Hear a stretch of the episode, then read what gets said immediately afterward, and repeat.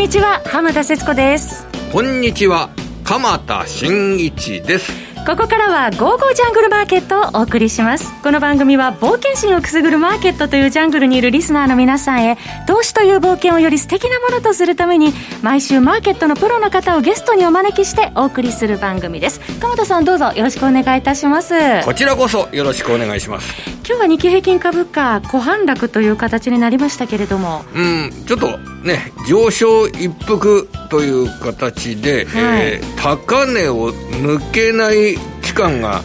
だいぶ長くなってきてますね。そうですね、まあ、日経平均でいうともう2か月近く前になってしまいますね、はい、えー、2月の16日の3万714円、はい、でその後3万円を回復するような場面も、えー、例えば3月の18日ですとか。それから今週もですねあの火曜日に3万円を回復するというような場面なども見られてるわけですけれども、はい、あの月曜日、火曜日と3万円を回復するような場面も見られてるんですけど、なんかそこから押し戻されるというようなね、そういう展開が続いていて、で、まあ、これ、あのテクニカルを見ている人にとってみると、例えば2月の日経平均の取引時間中の高値に対して、3月は、え、それよりも低い値段になっている、高値が。それからあの今週つけた値段についても2月の高値よりもやや低い値段になっている。というような形で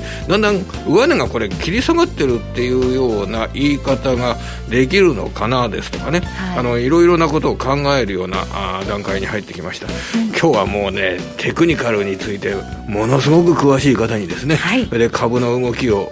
教えていただくということでですねすごく、えー、ワクワクしております。相場を見続けて半世紀のあの方がご登場です、ね、半世紀なんてね半世紀生きてない人だってまだいっぱいいらっしゃるでしょうからね、えー、この相場で半世紀、えー、おお話をされてるという方ですから。生き字引ですよ、ね、あの楽しみだなと思っております。どうぞ皆様今日も最後までお付き合いください。それでは早速進めてまいりましょう。この番組は投資家の位置を全ての人に投資コンテンツ e コマースを運営する「ゴゴジャン」の提供でお送りします。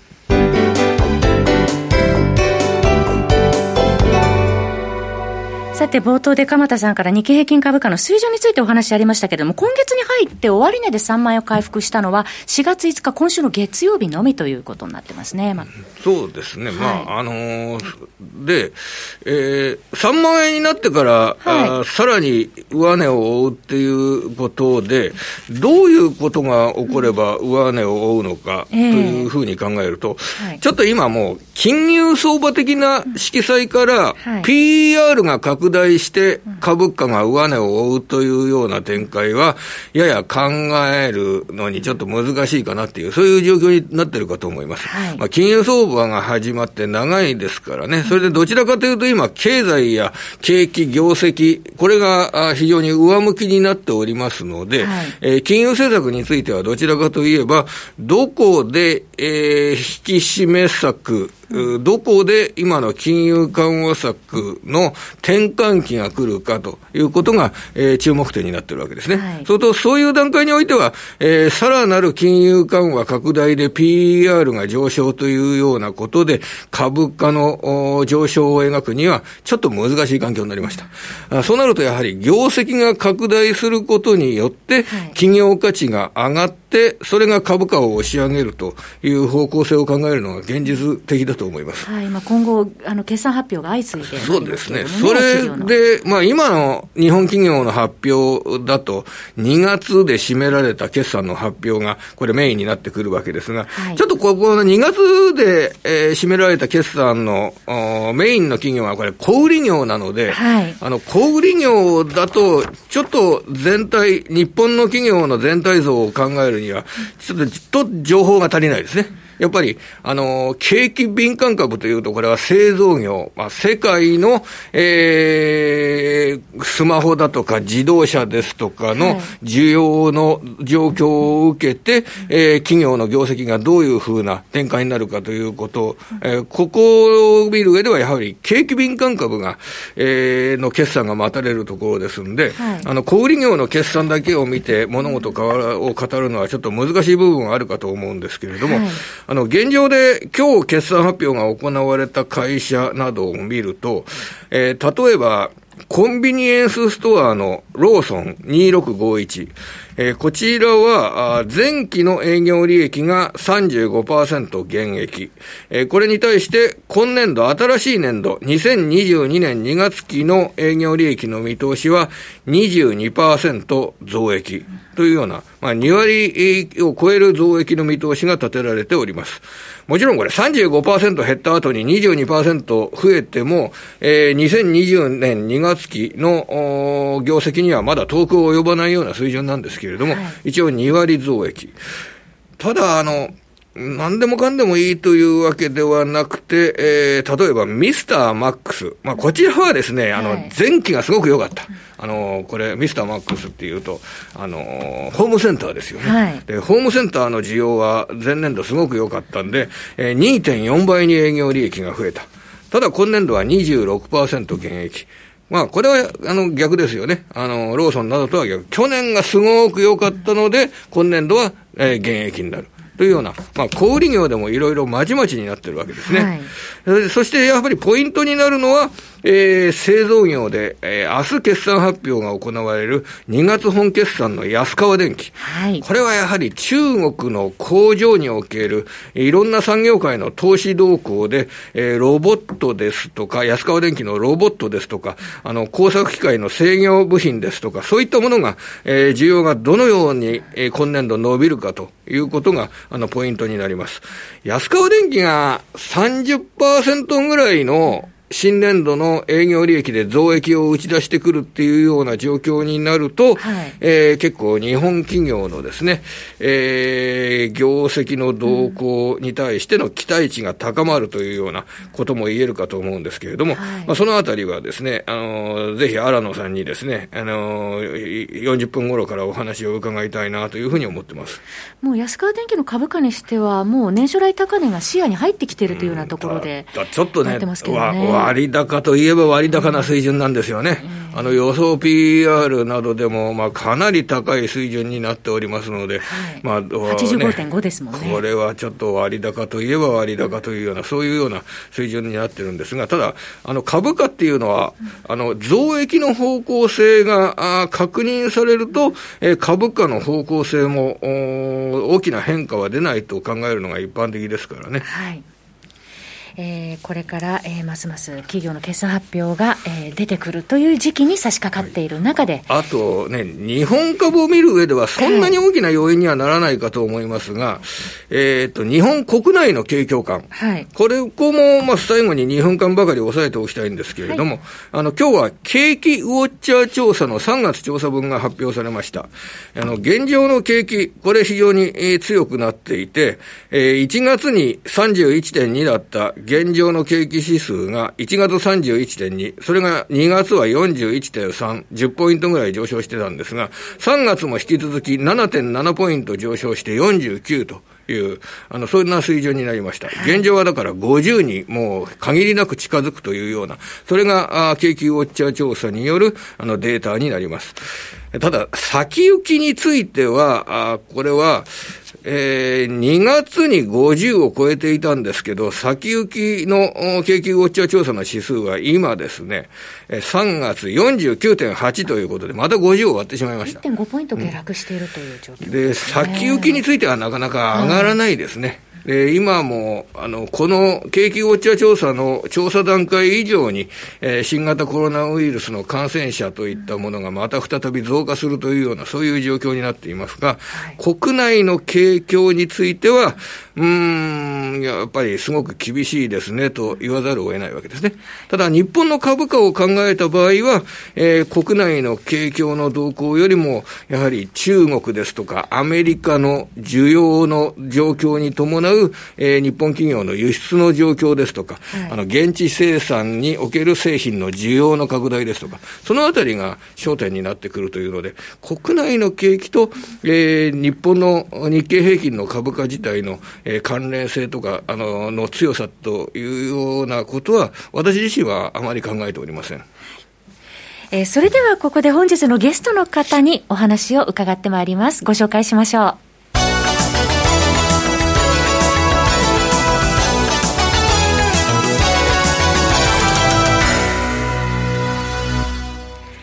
本日のゲストの方、お電話でつないで、えー、ご出演いただきます。相場を見続け半世紀、えー、この方です。マーケットアナリストの荒野博さんです。荒野さん、こんにちは。こんにちは。よろしくお願いいたします。こちらこそ。さて、新年度入ってまいりました。4月以降の展開、どのようにご覧になっているのか、ここから伺っていきたいと思います。よろしくお願いいたします。あの、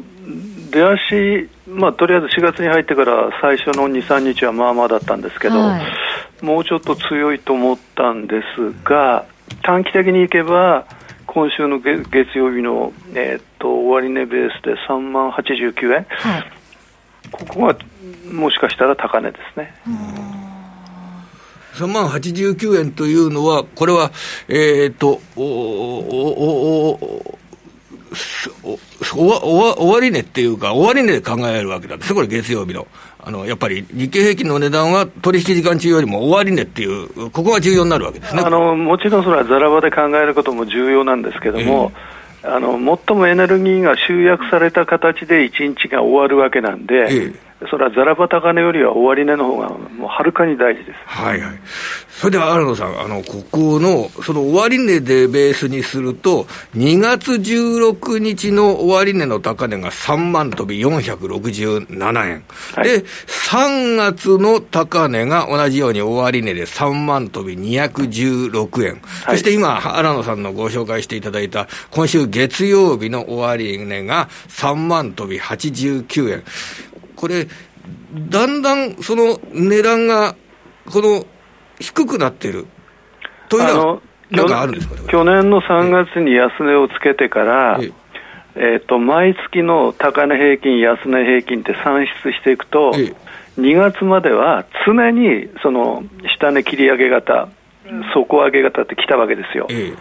え、であの特に去年の、えー、と夏頃からは、前月の高値平均を翌月の安値平均が上回るっていうパターンの典型的な底上げパターンだったわけです、えー、それが3月で崩れたわけです、はい、3月で崩れたっていうことは、高値平均も安値平均も2月の平均を3月は下回ってしまった、えー、2月までは前月の高値平均を翌月の安値平均が上回ってたんですよ。だからもの、ものすごい強い相場だった。えだからそれは一旦止まりましたと。うん、ただ、その僕は基本的に3か月サイクルで株見るんで、えその基調としての3か月平均の上向きはまだ崩れてないんですね。えそういう意味では、基調は崩れてないんだけど、うん、その例えば5日平均とか20日平均とかっていう見るその短期の移動平均の流れがもう一つさっぱりしない。ということは、何らかその、えー、マーケットの中にもやもやしたものがあるんですよね。はいえー、うんもやもや、ここ 2, 2月まで続いた底上げ相場が3月に一旦終わったっていうことは、えー、ものすごい意味があるんですよ。えー、だからそれが何であるかよく分かんないんだけど、じゃあ3月に何が起こりましたかっていうと、日経平均の1株当たり益が、その1月から2月にかけて、その10月12月の決算発表で上がってたのが、その止まるどころか下がってるんですよね、僕はそれ、ね、理由がよく分かんないんだけど、そうすると、あの今までのその金融相場から業績相場へって普通に言われてることが、日本では納得できないわけですよ、えー、行かないわけだから。えー、それで、そうすると、あの日本企業っていうのは3月の本決算企業が非常に数多いですよね。はい、で、そのあたりの見通し自体が強い見通し、これが発表されるような状況になってくると、えー、一皮むけるとか、そういうことも考えられるわけでしょうかね。もうそれは十分ありますよ。うん、えー、っと、昨日現在で、予想一株当たり益って1309円なんですね。えー、でその市場が言ってるように、本当に3割情報修正されるんなら、うん、1700円になるんですよ。えー、じゃあ仮に 3, 3, 万円としても1700円だったら17、8倍ですよね、多分、えー、なるほど、じゃあ重要な期間をこれから迎えるってことですね、あの結局ですね、うん。日本株っていうのは、アメリカとか中国と比較するまでもなく、ずっと低成長なんですよ、はいはい、ずっと低収益なんですよ。そうすると PR20 倍っていうのは、実は容認されないんですよ。あの今年の1月に26倍台まで予想でいったんですけど、それは10、12の大幅増益で、あの情報修正で、えーをベースに形成された株価なんですね。えー、と、今その、去年の多分46が景気のボトムだと思うんですが、はい、そこからまあちょうど1年ぐらい経ってきて、うん、その景気回復あのの初期には、それは容認されるんですよ、えー、これから利益が増えていくわけですから。はいはい、で26倍であの PR がピークをつけて、今、22、3倍まで下がってるんですけども、うん本当は利益が増えながら PR は低下するんだけど株価が上がるってパターンが景気回復初期の理想なんですよ、えー、それは1月から2月に起こったわけですね、はい、ところが利益が上昇が止まるどころか下がって、うん、PR は相変わらず23倍とかっているわけですから、うん、日本の実力から言って、それは割高なんですよ、はい、だから利益も本当に2割、3割増えるんだったら、あの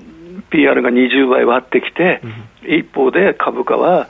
その利益の増加で上がっていくパターンに変わってくるわけですから、はい、そうなればもう何の問題もない業績相場なんですよ。えー、それにその市場のあの関係者っていうか、みんな実は自信持ててないんですよ。あの証券会社だけですよ、景気の言ってるのは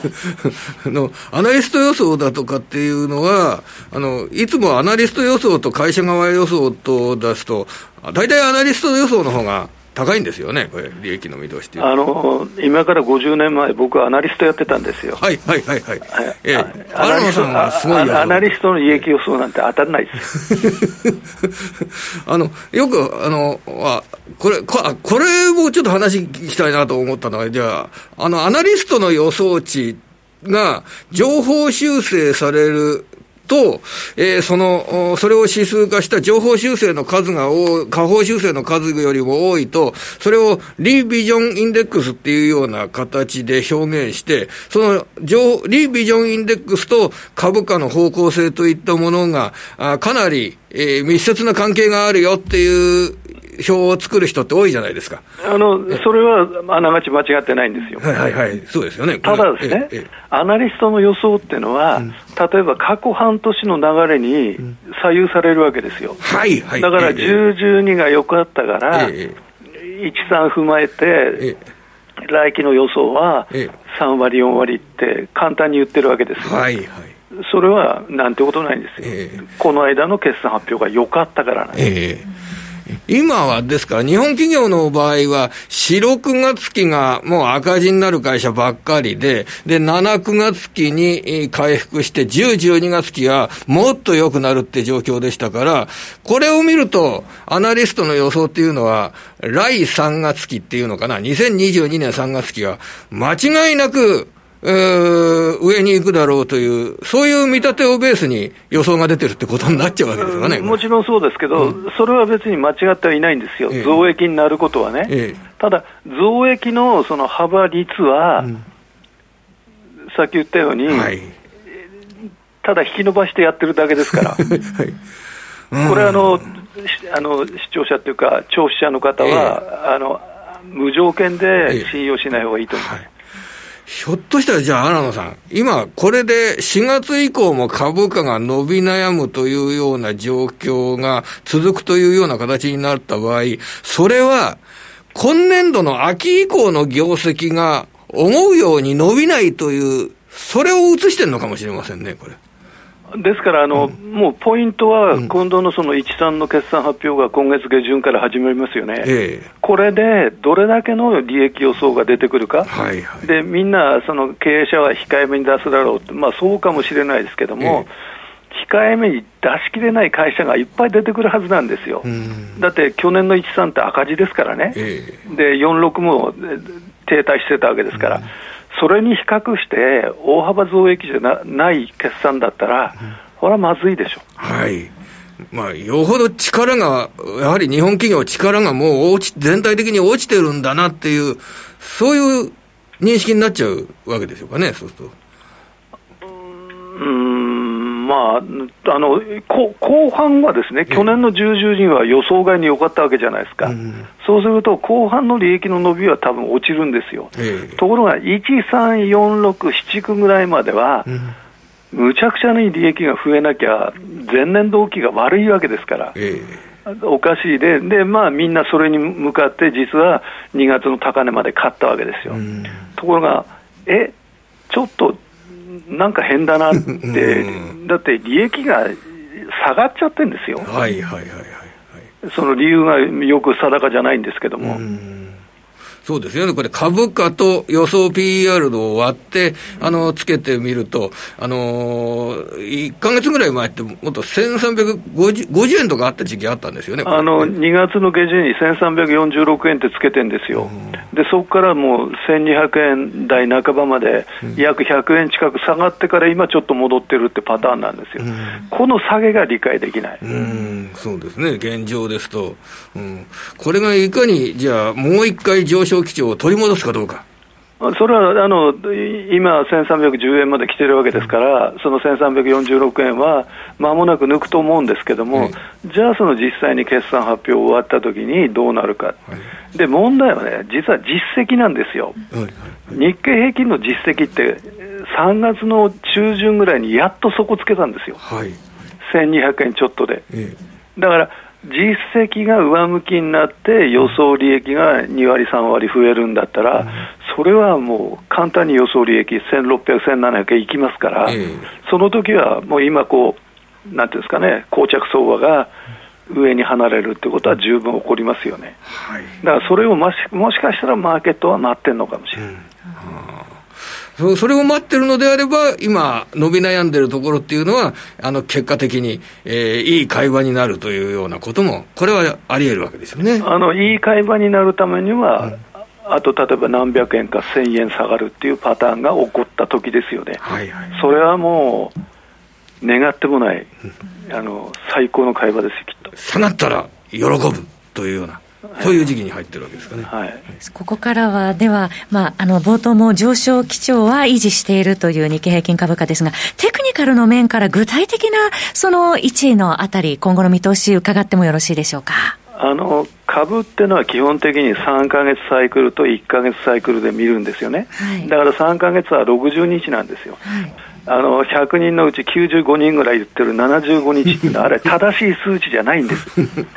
正しい数値をベースにしなくて、算数の正解ってあの描けますか、ええだからまあ、僕とか相場志郎さんとかっていうのは20日、60日使うわけですけど、はい、そうすると3か月サイクルで見る相場の基調は崩れてませんと。上向きですね。はい、今、5日と20日でごちゃごちゃしてるんですよ。はい、で、あの今年に入ってから、えー、強い相場と弱い相場が交互に繰り返してるんですね。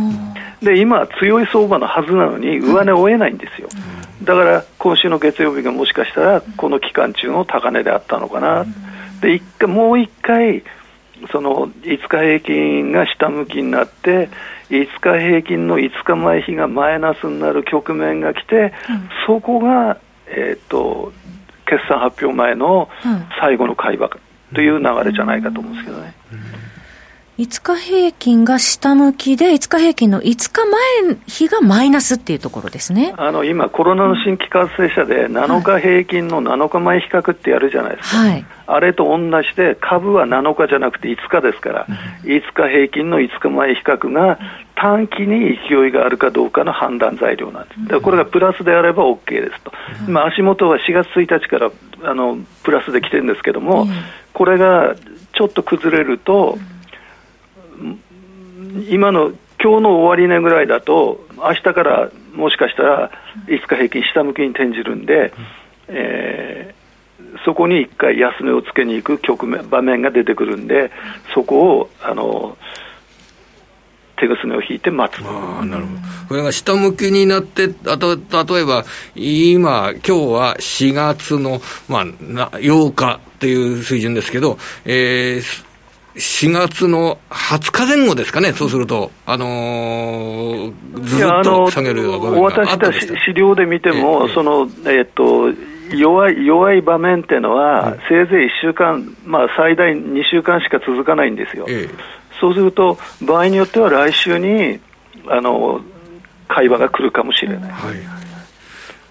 で、そこが、あの、悪い展開になった場合に、ずるずるずるずる悪性の下げになるという懸念は、そんなに大きくないと考えていいわけですあの僕が正しく日本語使ってんで、うん、ただあの、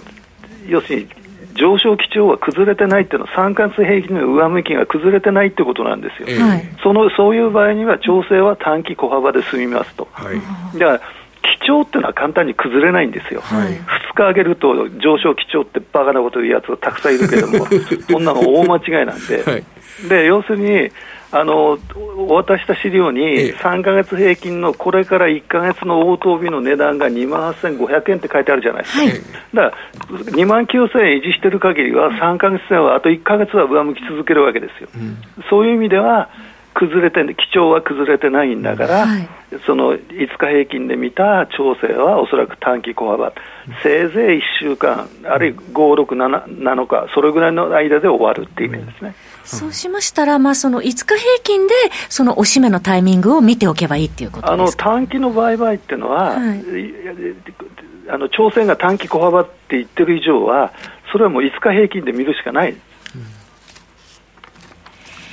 では、えー、60日、そしてああ荒野さんがよくおっしゃる20日、5日の動きをよく見ておくっていうところでしょうかね、今は。そその通りですね。はい、いやそこであの引きつけて、えー、じゃあ株価の位置っていうのを考えたときに、えー、結果的にはいい買い場が来るという、そこがやっぱり重要な点でしょうかね。そうですね。で、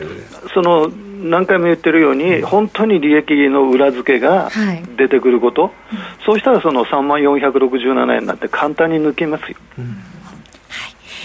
えー、さて、ここで荒野さんからの、えー、お知らせですが、荒野さんのメルマガです。荒野博のテクニカルルームから好評配信中です。えー、価格は月額4500円となっております。荒野さんの半世紀の市場分析を、えー、の経験を生かされまして、流れですとか、変化、転換点、えー、今回ご紹介させていただきました、そのテクニカルの動きなど的確に捉えられまして、投資家の皆さんの指針となるよう、日々配信されていらっしゃいます。ぜひ皆さんにもえご検討いただきたいと思います。荒野博のテクニカルルームからでトレード成果どんどん上げてまいりましょう。詳しくは番組ホームページ右のゴゴジャントレードサロンのバナーをクリックしてください。えー、荒野さんに、えー、今日は、えー、今後の見通し伺ってまいりました。荒野さんどうもありがとうございました。はい失礼しました。失礼いたしました。はい。あの中にちょっとバカなことという話がありましたけどやっぱり人はいろいろとあの考え方があるということはあの尊重したいなというふうに思っております。ですね、えー、鎌田さん今週もどうもありがとうございました。ました。えー、来週も素敵なゲストの方をお招きしてお話を伺ってまいります。どうぞお楽しみに。それでは皆さんまた来週この番組は投資家の英知を全ての人に投資コンテンツ e コマースを運営する「ゴゴジャン」の提供でお送りいたしました。